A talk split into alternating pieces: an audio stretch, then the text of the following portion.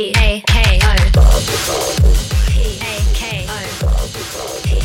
A K O Talkme FM.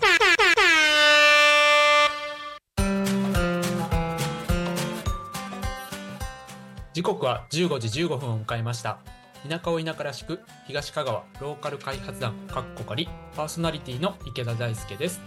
この番組は地元香川県東香川市を深く愛する男私池田大輔が童心に帰って遊べる場所を地元に作るため奮闘する様子をお伝えする番組です。本日もよろしくお願いいたします。えー12月も後半になってきまして、えー皆様忙しいさなかかと思います、えー急に寒くなってきたりだとか、雪が降ったりだとかっていうのもあったりしてる今週でございます。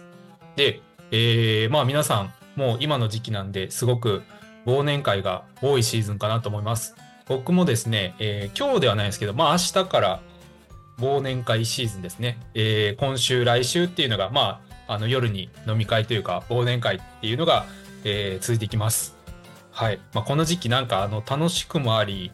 なんだろうな、まあ、1年終わってお疲れ様っていう気持ちもあるんですけど、この忘年会が続いたりして、えー次の日が朝早かったりするとしんどいなと思思いながらですね、あのー会社とか行ってる方も多いんじゃないかなというふうに思います。えーそんな中ですね、僕、最近、えっと、ちょっと始めたことがありまして、それが、えっと、筋トレとストレッチを始めました。まあ、これたまたま、あのー僕、カメラマンをやってるので、まあ、撮影でですね、フィットネスジムの撮影をさせてもらった時に、あのーちょっと筋トレ始めませんかということをちょっと声かけていただいて、で、まあ、そこで体験レッスンみたいなのを受けてですね、えーちょっとやってみようかなというので、まあ、自宅でもですね、えーまあ、ちょっとずつですね、本当に、あの、1日数分っていうぐらいな感じなんですけども、やっぱり、ああいうのってコツコツ続けることが、えー大事なんですね。やっぱり、あの急にね、なんか月1回1時間ハードにしたからって言って続くものじゃなくて、まあ毎日本当にコツコツとやることで、えー筋力だとか、あの、体の柔軟性とか、えーがついていくようなので、まあ僕もそれをですね、あのーちゃんとやってみようかと思って、えーつい先日、数日前に筋トレ始めて、まあ、ストレッチ自体はね、その10日ぐらい前から始めてるんですけども、まあやっぱり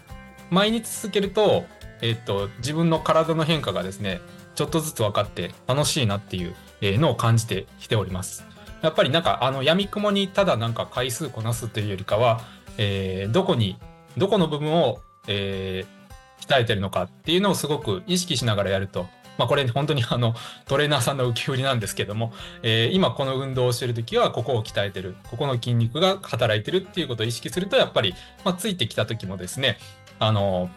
変化が分かって、えー面白いと、まあ、楽しくなってくるということで、えまあ、それを感じながらぼちぼちやってるっていうところでございます。で、えーまあ、こんな近況がさておきまして、えっ、と、最近ですね、ちょっと僕、あの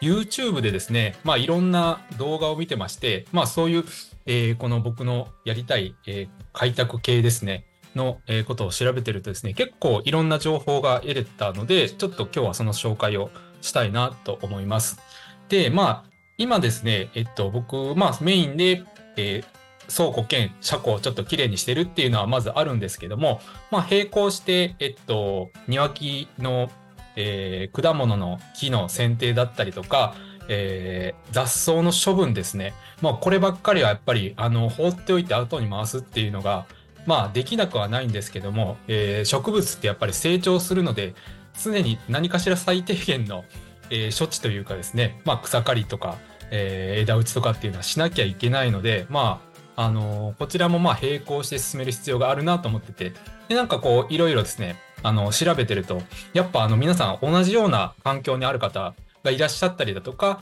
例えばあの、地方移住して、えー家を買って、えー自分で DIY してるだとか、まあ、もしくは本当に、あの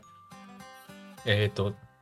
工作放棄地ですね。まあ、農業をしてたけど、そういうのが全然作らなくなって、えー草とか木が生えまくっててどうしようっていうのを整備するえー動画だったりとか、まあ、それを個人でされてたりだとか、あのー業者さんが、まあ、直接ですね、えーこういう依頼を受けて、えー処理をしましただとか、まあ、すごくたくさんあってですね、まあ、今更ながらにあのいろんな方法があるんだなっていうことを、えー発見しました。で、僕ちょっと印象的だったのが、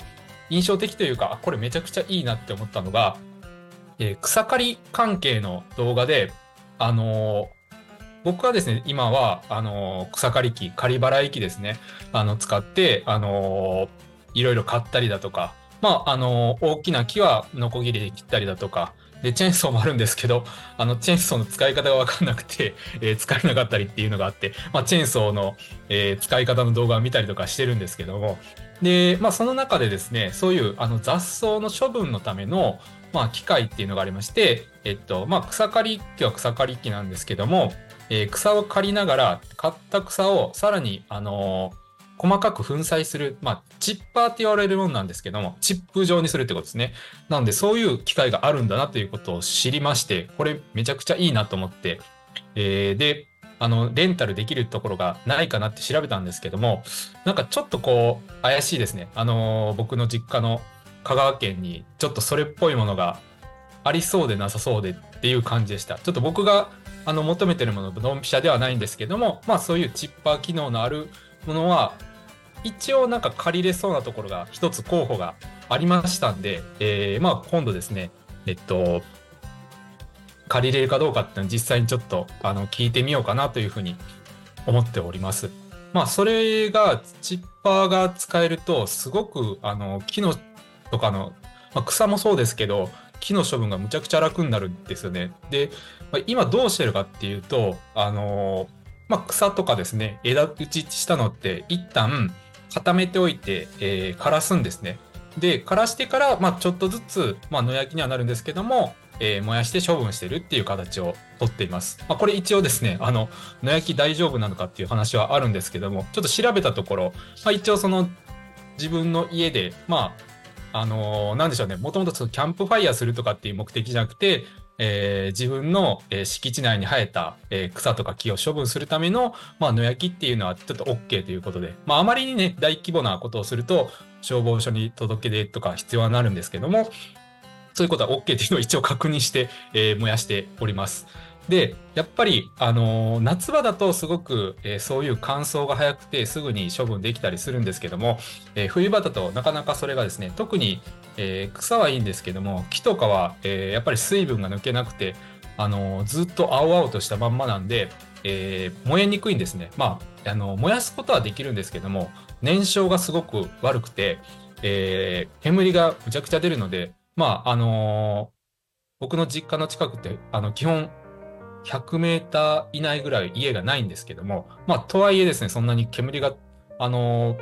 ーね、えーたくさん出ると、周りの家にも迷惑がかかるのでですね、えー乾燥させてっていうのがあって、で、まあ、それがですね、一番ちょっとネックというか、まあ、買っただけでは処分ができないっていうのがすごく、えー今難しいなと思っているところです。で、それがまあチッパーというものによって粉々に粉砕されるとですね、まあ、あのーある意味もう土に帰るというか、まあ、腐腐ったり枯れたりしてすぐ土に吸収されるっていうのがすごくいいなと思いまして、で、燃やす必要もないし、っていうのがあってですね、まあそういう、それで、えっと、草刈りができたら、どんなに楽かなということを、えー妄想しております。えもしですね、あの、香川県東香川市というところにですね、え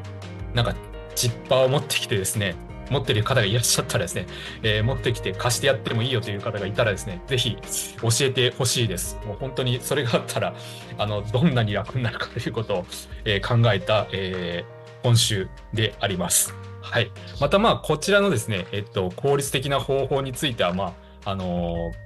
何か発見次第、えー紹介していきたいなと思っております。えーそろそろこの時間の、えーこの番組の終わりの時間が近づいてきました。えー今日噛んでばっかりな、えーこの番組はリスラジ以外にも YouTube、Podcast、Apple、Spotify、Amazon Music、スタンド FM にて聞き逃し配信で楽しむことができます。また来週この時間にお会いしましょう。田舎を田舎らしく東香川ローカル開発団かっこかりお相手は池田大輔でした。どうもありがとうございました。